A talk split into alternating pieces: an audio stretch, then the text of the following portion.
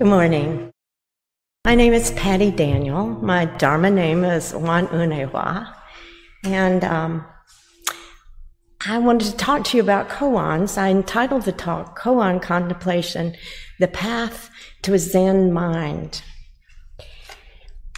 Personally, I am fascinated by koans, and, and that's why I wanted to talk about them today. But first, just a brief word on terminology. The word I prefer, only because it's the most familiar in the West, is koan, which is a word borrowed from Japanese Zen Buddhism. In Korean Buddhism, the term is hwadu.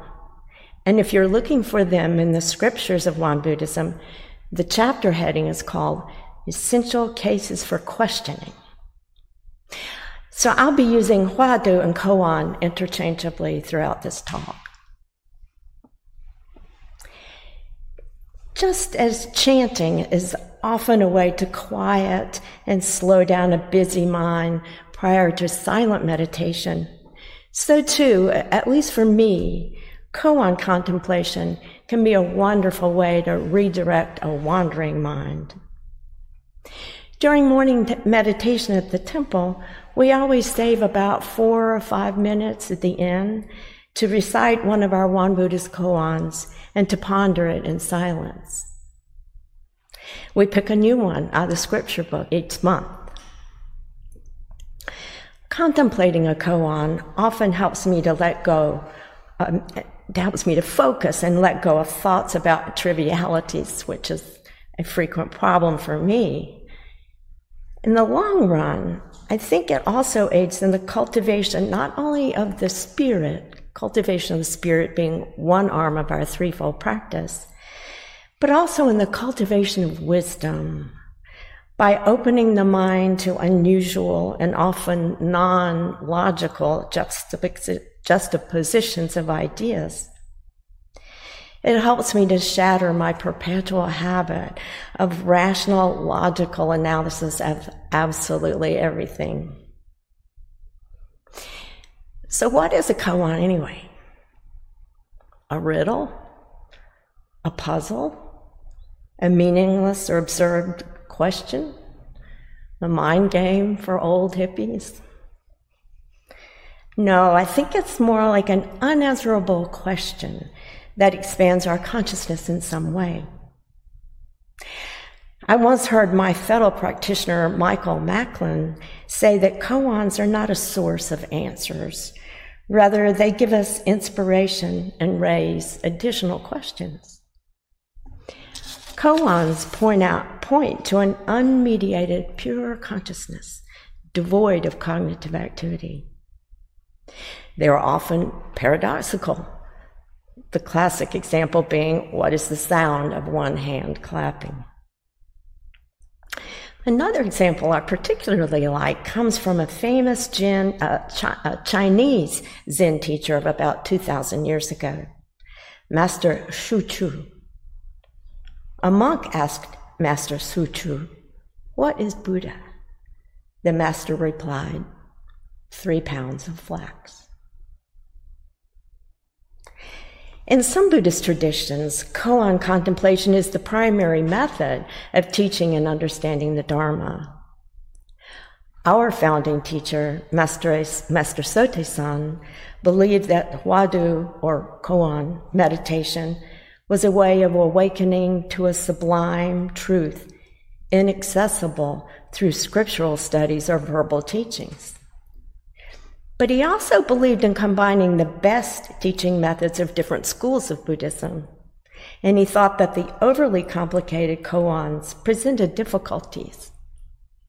He said, quote, setting aside the complicated hwadus and sutras, we will designate hwadus and sutras that elucidate crucial principles and essential meanings. In the chapter on practice, chapter 3, verse 14, Master Sotaesan said, in recent years, various lineages in the Zen school have been debating the relative merits of different Zen techniques. Of these, I have adopted the Dharma of resting in the elixir field and have, and have instructed you to focus exclusively on cultivation during the cultivation period and to investigate the Hwadu every now and then at the appropriate time. This is because the method for awakening to the cases for questioning does not involve obsessively thinking on it for extended periods with a murky state of mind. Rather, investigating cases for questioning with a bright spirit in the right context, that power will be far superior. According to Sogen Hori, a contemporary Japanese Zen monk and professor of Japanese religions at McGill University, a central theme of many koans is what he calls the identity of opposites. That koan after koan explores the theme of non duality. For example, a well known koan of Hakuin Ekaku a famous and very influential 18th century figure in the Rinzai school of Japanese Zen. The koan, two hands clap and there is sound. What is the sound of one hand? Is clearly about two and one. It's a little hard for me to follow, but if I understand Professor Hori correctly, he says the koan asks, You know what duality is. Now, what is non duality? The aim of this type of koan is to see the non duality of subject and object. The Zen monk himself, in his seeking, is the koan. Realizing this is the insight. Subject and object. This is two hands clapping. But when the monk realizes that the koan is not merely the object of consciousness, but is also he himself in the activity of seeking an answer to the koan, then subject and object are no longer separate and distinct. This is non duality, one hand clapping.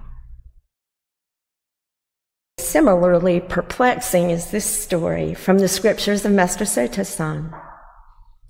At Panye Hermitage, he asked a disciple, can you make the image of Bodhidharma walk out of that scroll hanging on the wall? The disciple replied, Yes, I can. Then make him walk, said Master Sotaesan.